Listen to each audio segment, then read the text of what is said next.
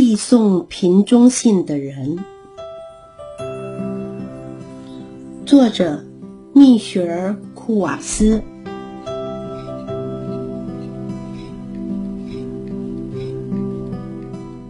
递送瓶中信的人独居在高地，只有一棵树为他遮阴。他总是盯着海浪，注意有没有玻璃的反光。他的工作极为重要，他做的事是收集在海上漂流的瓶子，打开后把里面的信送到收信人的手里。有时候送一封瓶中信只要漫步到邻村，有时候他得长途跋涉，直到指南针都锈了。孤单折磨着他。好像鱼鳞一般的尖锐。有时候，信纸旅行的时间太长，变得像秋天的叶子，又干又脆。有时候，信是用沾满着忧伤的鹅毛笔写的。不过，大部分的信都让收信人很快乐，因为信里面藏着像珍珠一样的宝贝。虽然送信人喜爱他的工作，但他不禁的想，会不会收到一封写给他的信呢？坦白说，每当他打开一个瓶子，心里都悄悄的期待着自己的名字出现在信纸的上方，对他眨眼睛。不过他也明白，期待一定会落空的，就像去海滩寻找美人鱼脚趾甲一样。他既没有名字，也没有朋友，身上都是海草、盐巴和渔夫脚丫的腥味，没有人会写信给他的。尽管如此，他还是想要收到一封信。有一天，海浪像邮差一样向他举起白帽，送来了一个瓶子，里面有一封很奇特的信，信上写着。我不确定你能不能及时收到这封信。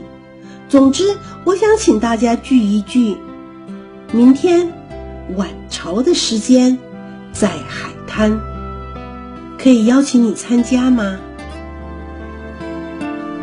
天哪！送信人说，他不知道这封信是寄给谁的，也不知道要送去哪里。事实上，他很好奇。从来没有人邀请他聚一聚，如果有，他应该会想要参加。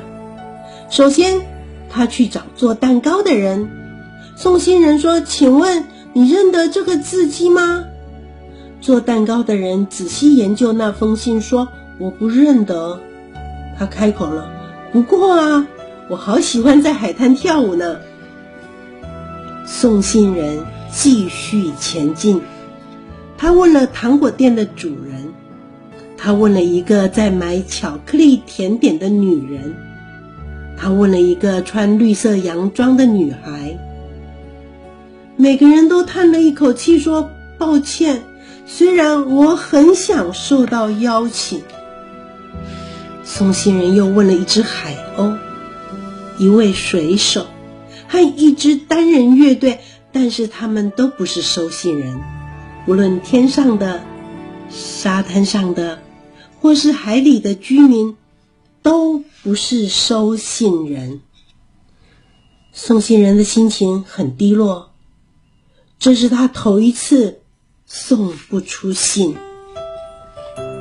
那天晚上睡觉前，送信人决定第二天要去海边一趟，他要亲自向写信的人道歉。送信人找到了，他带来一些心爱的贝壳。他想自己不请自来，如果两手空空的话，太不礼貌了。海滩上装饰着海草和海星，放在贝壳上的蜡烛水水漂浮，还有沙雕和阳伞。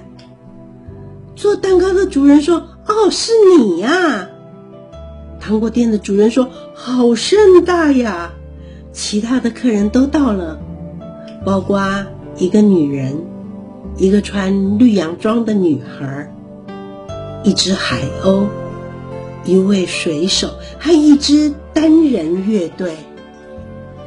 穿绿洋装的女孩邀请送信人跳舞，她回答说：“我不太会跳，哎，不过我很想试试看。”他们在海滩上跳起舞来，转过来又转过去，大家按着节拍演奏，开心的笑着。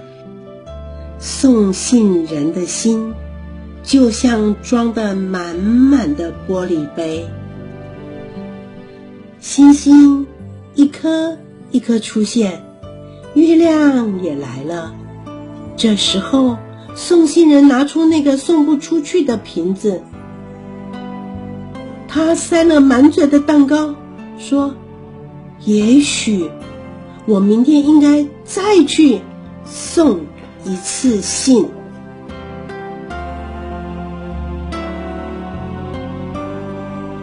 这个故事就说完了。